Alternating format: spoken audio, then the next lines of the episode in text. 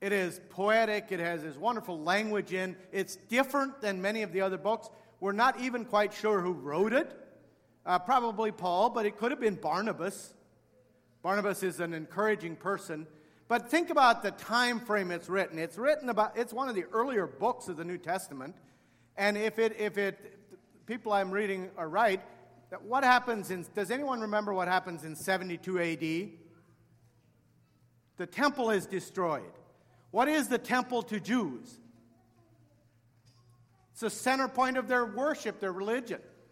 Everything revolves around the temple. But there's a Jewish revolt, and in retribution, the Romans come in and sack and destroy the temple. And suddenly there is no more temple. And this is a book written to Jewish Christians.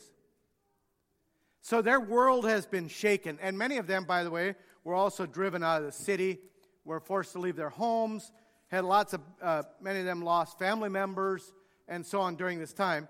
And as I was thinking of that, I was thinking, we're not the only people in the world that have lived through a year of different shakenness. Our world has been shaken. It's okay, because we have something bigger. And think about what the writer of Hebrews does with the book of Hebrews. He begins by saying, long ago, and at many times, God spoke to our fathers through the prophets. Okay. Long ago, and at many times, God spoke to our fathers through the prophets. This is how God spoke to us as a people in the past. Now, he says, but in these last days, not the last days, but in the days leading up to him writing this, but in these last days, he has spoken to us by his Son, Jesus. And this is in Hebrews 1, in case you're looking. And then he says something about Jesus, and I've said this before. He says, he has spoken to us by his Son, whom he appointed the heir of all things. What does it mean to be an heir? It means that you're a child of the Father. So, an heir of all things, through whom also he created the world. So the Son was there. He is the radiance of the glory of God, and the exact imprint of his nature. He has the very same DNA as God. Isn't that beautiful? Now listen. And he upholds the universe by the word of his power. He upholds the universe. And people in that world would have been very familiar with the statue of Atlas, the Greek god carrying the world on his shoulder. You've seen this statue. The man's like this, and he's got the world on his shoulder. Like, oh, it's the heavyweight. It's not. It actually carries the idea that he conveys the world on his shoulders. Think about this. Jesus holds the world. He holds our world on his shoulders. So beautiful. He's the exact imprint of God. He looks just like God. That's God's Son. And he holds the world on his shoulders. And here's the beautiful part. That word hold does not mean just hold still, static. It carries the idea of sustaining and movement. So he moves the world on his shoulder. But there's something solid there because he's holding it. So that is all, you have to understand that these are people whose world has been shaken. And he goes through and he compares Jesus in the book of Hebrews to many different things, to Moses, to the prophets, to the angels. And at the end of the day, whenever he writes this, Jesus always comes out better. He is better. And another phrase that is repeatedly in Hebrews is let us. So it's action on our part. And that's where I want to pick up something today in Hebrews chapter 12. So he's saying all these things, and he's going through. Chapter 11 is the faith chapter. You've thought about this, the hall of faith. Let me just catch you up on a little bit of the end of chapter 11. We'll begin reading. I love to read all of it, but we'll begin reading at verse 32. He's gone through Moses and Abraham and Sarah and many others, but and the children of Israel, Rahab, verse 32. And what more shall I say? For time would fail me to tell of Gideon, Barak, Samson, Jephthah, of David and Samuel and the prophets, who through faith conquered kingdoms, enforced justice, obtained promises, stopped the mouths of lions, quenched the power of fire, escaped the edge of the sword, were made strong out of weakness, became mighty in war, put foreign armies to flight. Women received their back their dead by resurrection. Some were tortured, refusing to accept release so that they might rise again to a better life. Others suffered mocking and flogging and even chains and imprisonment. They were stoned. They were sawn in two. They were killed with the sword. They went about in the skins of sheep and goats, destitute, afflicted, mistreated, of whom the world was not worthy, wandering about in deserts and mountains and in dens and caves of the earth. And all these, though commended through their faith, did not receive what was promised, since God had provided something better for us, that apart from us they should not be made perfect. Therefore, since we are surrounded by so great a cloud of witnesses, let us also lay aside every weight and sin which clings so closely, and let us run with endurance the race that is set before us, looking to Jesus, the founder and perfecter of our faith, who for the joy that was set before him endured the cross, despising the shame, and is seated at the right hand of the throne of God. With that very last verse, he points us back to Hebrews 1, where he says, after making purifications for sins, he sat down at the right hand of the Majesty on high. So this is about Jesus holding up our world. Now think about the words that I read in chapter 11 about these people. Some of them, you have these ideas of their mighty deeds. They brought justice. They escaped the power of the fire, quenched the power of the fire, escaped the edge of the sword, were made strong in weakness. But then some of them were sawn in two. Isaiah. Others suffered mocking and flogging. They were killed with the sword. They were stoned.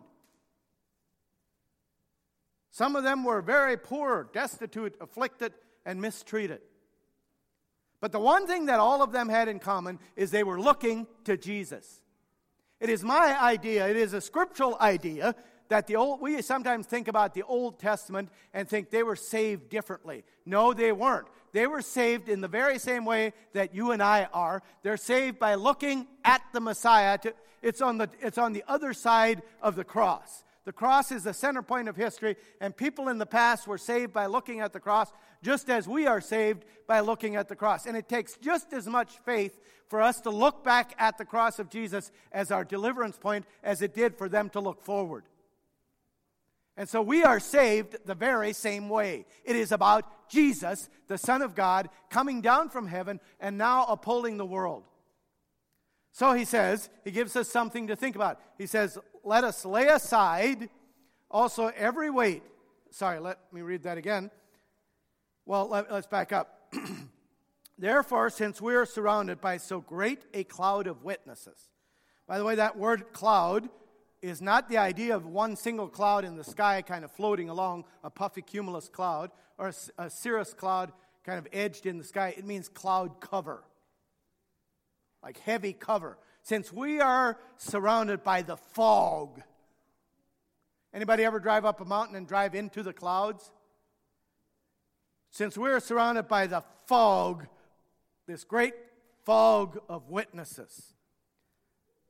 And witnesses here is not spectators. They're not just cheering. They're active participants. They're in our journey.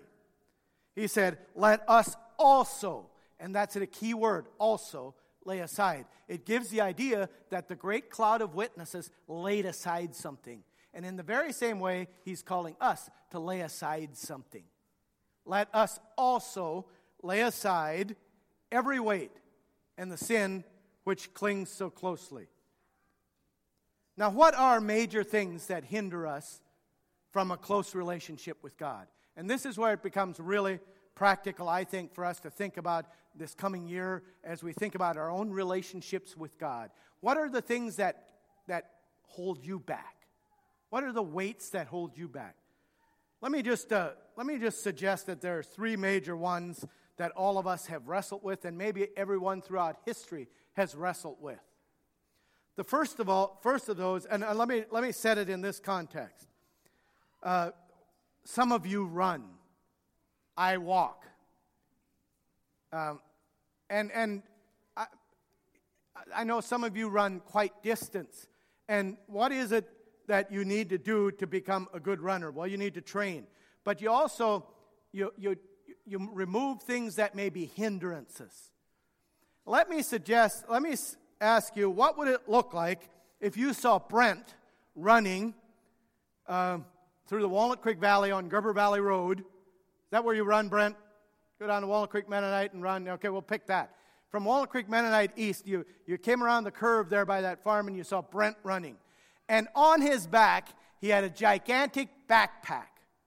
And you know it's very heavy because it's pulling him down like this. Now, what would you think about Brent if you saw that? What would you want to tell him?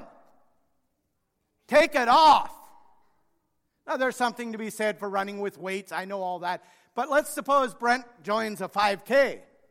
He runs the Millersburg 5K or the Amish Country half marathon that he runs. He runs that and a 5K, and when he comes that morning, he's got a backpack full of rocks on. Now, what would you think about Brent? He needs some further correction. Listen, that backpack on Brent's back is like the backpack that many of us carry in the race of life when we have unresolved relationship issues, bitterness, and anger. And I'm human enough to have experienced those on a regular basis, and I know you do too.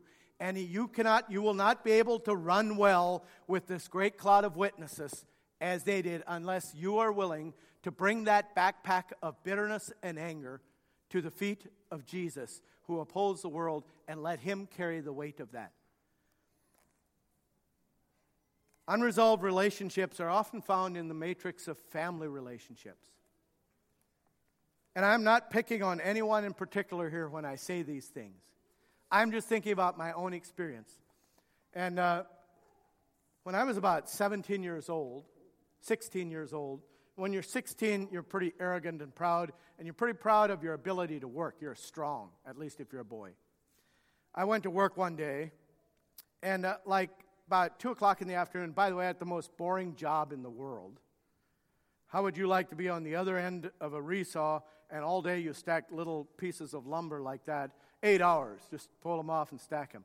And by about 2 o'clock in the afternoon, I lost all heart for working. And, they'd pile up, and then I'd quick do a little bit, and finally the guy at the other end of the resaw came over, and he lit into me. And boy, did he let me have it. And then he said, "Your dad always said you weren't much of a worker."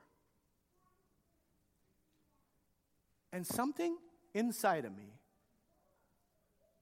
died right at that moment. Because what does every son want from his father? And in my brain, I said, I know my dad didn't say that. But in my heart, I embraced it. And it turned my heart against my father in a big way. And during this process, my dad also had to go find another job, and he was gone a lot. And it's almost like it died. And I carried the weight of that, the backpack of that, everywhere I went. And it ate at me. It was like nuclear waste inside of me. Every time somebody said something about work or my dad, I picked up the pace and it ate at me. It is very similar to I just recently read a story about a trash dump in Brazil, and medical facilities had dumped radioactive isotopes from X-rays and so on, had dumped them illegally into this landfill. And kids were out there playing with this stuff and were rubbing the stuff on them. It was radioactive. And they ingested this radioactive waste, and it sat inside of them and just kind of burned away. And many of them are ending up with cancer because they had carried that. And let me tell you something. Unresolved relationships and bitterness and anger. My heart turned at that man. I won't tell you who it was. My heart turned at that man, but my heart turned in an even bigger way at my dad. And whether he said that or not, I became very bitter at my dad. It was like that radioactive inside my body just ate away.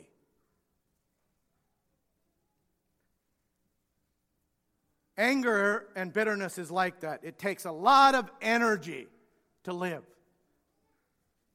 And when I was about 30 years old, this is 14 years after the time, I was a successful, I'd started one business, I ran one business successfully, started another one, and was now teaching at an elite Mennonite-run Bible school. But I still was always looking for that next word. And it was my second term. My first term went extremely well. And students signed up with like droves for my classes the second term. And I went into my class, and it fell flat. Now, none of you were there, but it fell. And I remember one night going down to this little cabin that we lived and throwing myself across the bed and saying, I am a total failure. I'm just a failure. I cannot do anything right. And that's such a lie. But it came out of this bitterness and anger inside of me. And I remember just crying, and then I went and sought some advice from somebody, and this dear friend was able to show me how carrying that bitterness and anger for all these years and trying to live up to that bitterness and anger, it ruled my life.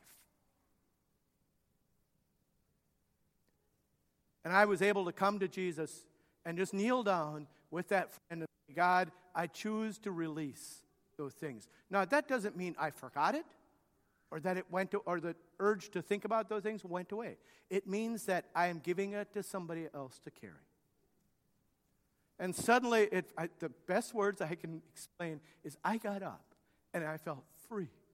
I could breathe. I could run. The backpack is off. Now I ask you, what are you carrying? How would it feel to go into 2021 with laying those things down? And by the way, it isn't just a one-time laying down. It's a continual laying down. By the way, and another thing I should tell you, it revolutionized my relationship with my father when I did that. I wrestled and wrestled with this, and I chose to never go back and ask my dad, did you say that? I chose instead to say, God, if he did, I forgive him. Because I know he was going through a difficult time during this time. And I reached out to my dad, and the last 20 years of our relationship was so powerful. He was the most powerful man in my life. But it was because I was willing to lay down the burden of hatred, bitterness, and anger.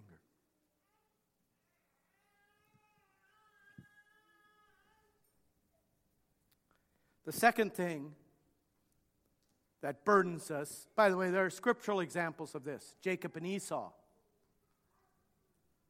Absalom and Amnon. Joseph is a positive example of this, where Joseph forgave his brothers, and they came back. I've thought about this story. They come back, and they are so scared of him. They are so scared of him. And he says, brothers, I forgave you a long time ago. I chose not to carry that. And it's what has made me successful. The only reason that Joseph could be successful as the ruler of Egypt was because he had laid down that burden. And I invite you to do the same. I invite us to do the same. The second thing is if you have unaddressed guilt in your life. So the first one is a backpack of bitterness. The second one is if you'd see Kendrick running, I won't ask you how far you've run, but he runs far.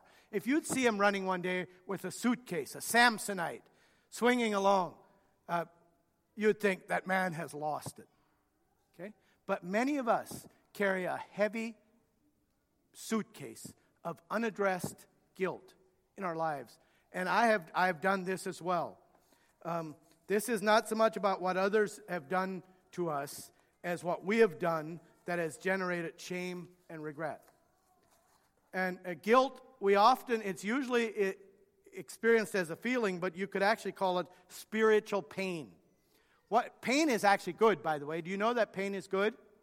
Because if there's a leprosy patient, people who have leprosy do not, the disease doesn't make their digits fall off.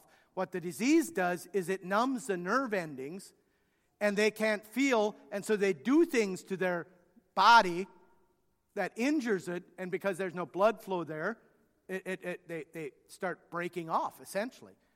Leprosy patients, there's a great book called The Gift of Pain by Paul Brand and Philip Yancey that all of you should read. But they talk about leprosy patients and how on a hot stove, a leprosy patient may go, a leper may go over and just touch the hot stove and not think about it. Think about what that does. But the ability to feel pain when you touch that hot stove is what makes your hand go back like that. Okay? So pain is good in that it's a reactor. And guilt is not all bad. We sometimes make guilt bad. But guilt is not all bad because guilt is like spiritual pain. When you're feeling guilt, you need to ask yourself, have I done something that needs to be addressed? Now, there is also such a thing as false guilt. And we have kind of lost the idea of when we bring our sins and sins. Notice the sins that so easily beset us. When we bring our sins to Jesus, He forgives us. And forgiveness means a release from the guilt and the shame of carrying that ourselves. We are letting Him carry it. But if you have unaddressed guilt in your lives, things that you have done, and if your conscience is speaking to you and you choose to ignore that, you add to the burden and you will never be able to run.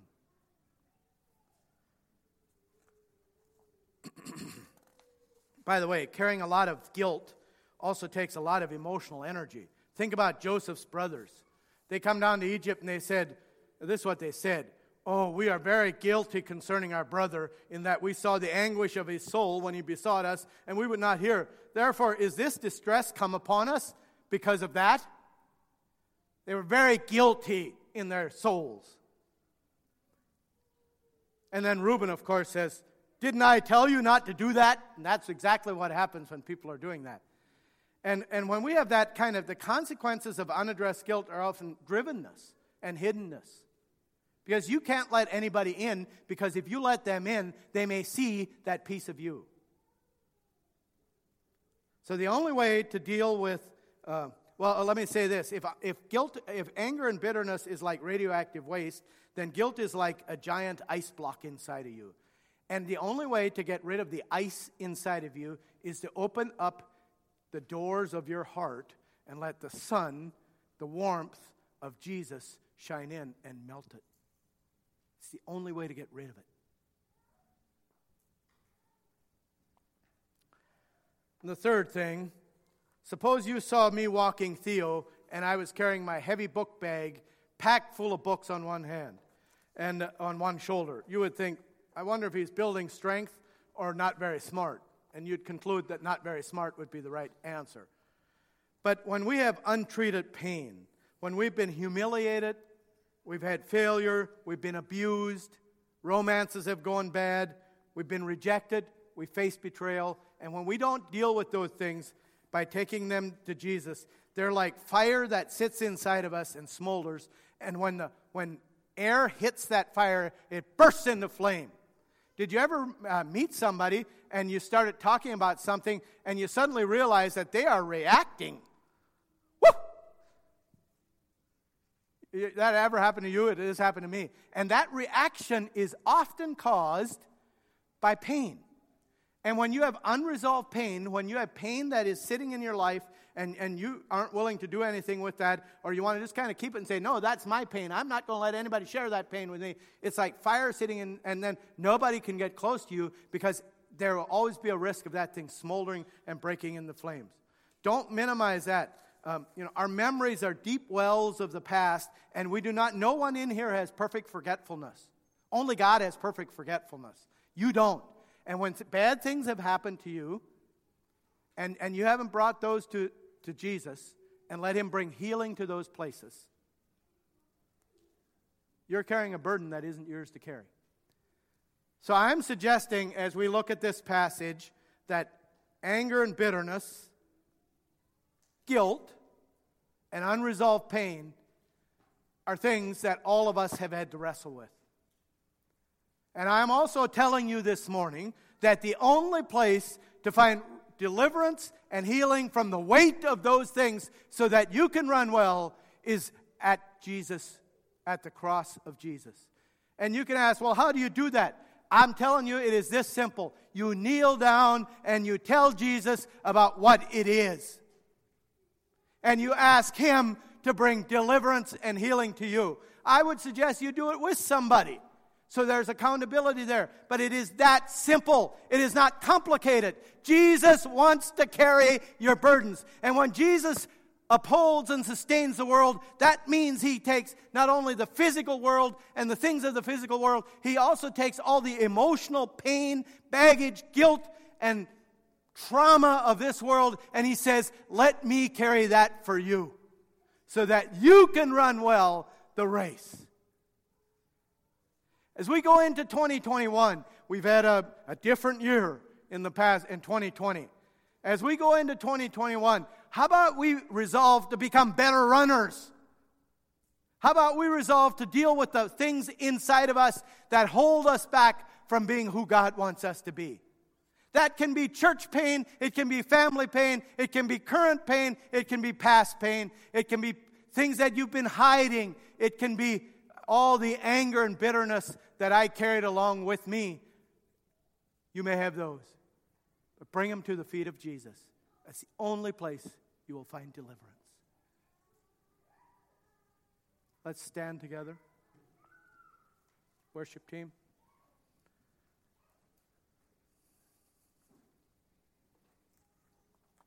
As they come up, let's look at verse 2 yet. Looking to Jesus, the founder and the perfecter of our faith, who for the joy that was set before Him endured the cross.